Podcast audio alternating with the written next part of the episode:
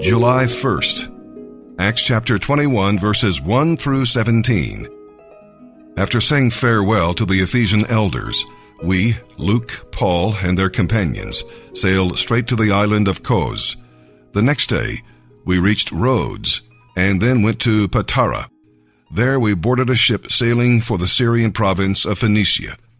We sighted the island of Cyprus, passed it on our left, and landed at the harbor of Tyre in Syria, where the ship was to unload. We went ashore, found the local believers, and stayed with them a week.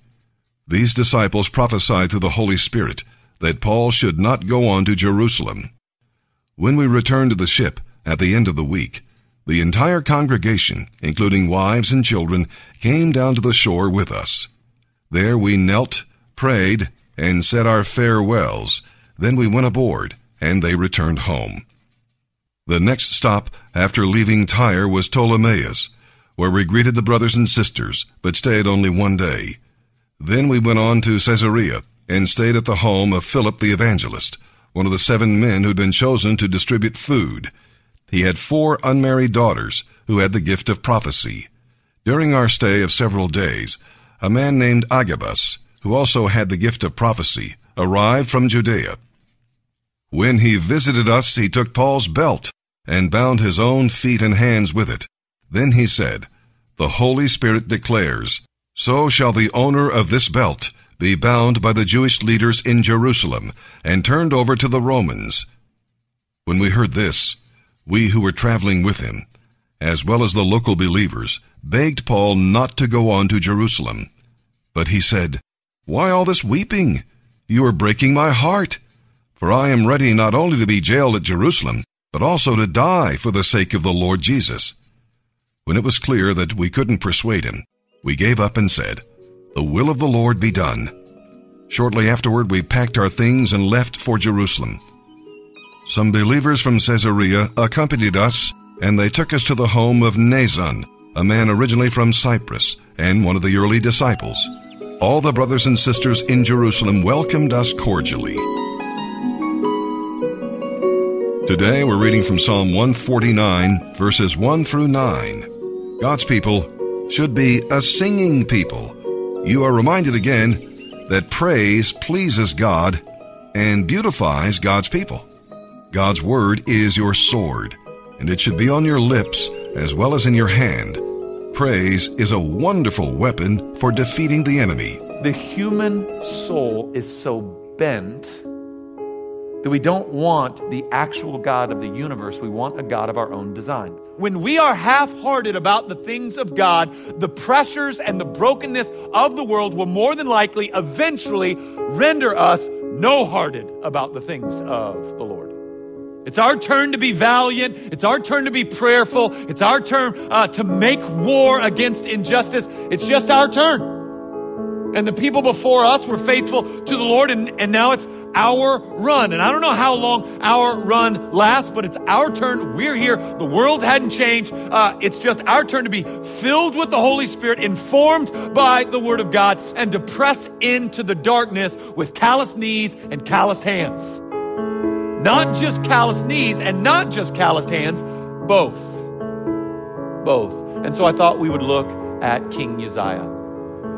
Uzziah was 16 years old when he began to reign, and he did what was right in the eyes of the Lord, and he set himself to seek God in the days of Zechariah, who instructed him in the fear of God. And as long as he sought the Lord, God made him prosper. The Bible tells us he finds Zechariah and he wants to be trained, and he, and he wants to be trained in something very specific, and he wants to be trained in a fear of God. He wants to be trained in a fear of God. He wants to be trained in being able to see, savor, sit in, um, marinate in the greatness and majesty of God. He wants to feel small. Like, what a countercultural pursuit for us. I want to feel small. I, I want to know there's something bigger and more powerful and more mighty than I am. I want to be smaller than I know I'm king of Judah, but king of Judah is nothing compared to king of the universe. I want to feel tiny. Train me in this. There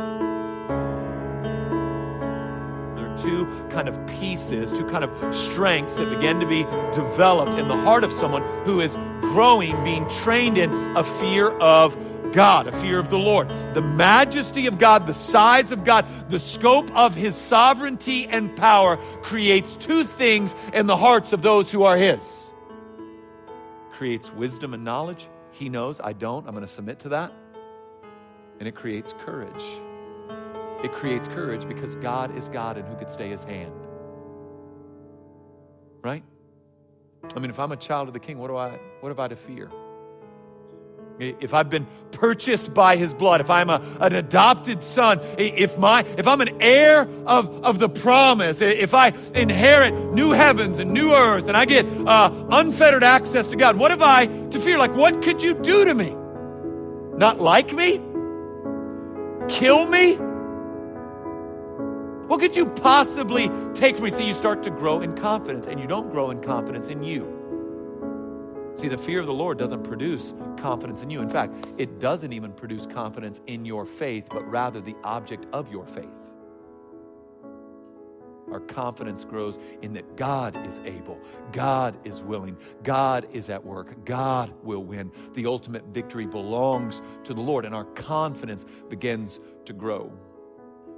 And, and then one of the things that that I, I, I want to fight for all, all, the days that God gives me breath is this kind of weak notion that, that piety somehow equals passivity. You know, that if you're a pious man, a pious woman, that somehow equals kind of this uh, weird, quiet meekness where you just kind of cross your fingers and hope God will. And, and because that's definitely not what we see in the Bible. In fact, pious men and women in the Bible are ferocious. And so Uzziah gets up off of his knees, uh, closes his Torah, filled with the Word of God, blown away by the majesty of God, and he rejects passivity and he gets to work.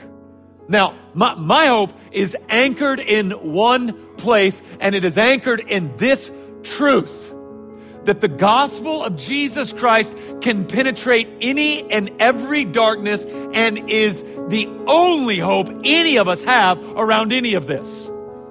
And so I, I refuse to lose hope in the midst of what appears to be madness. Because I know we win. I know we win, and I know one day all of this nonsense will vanish.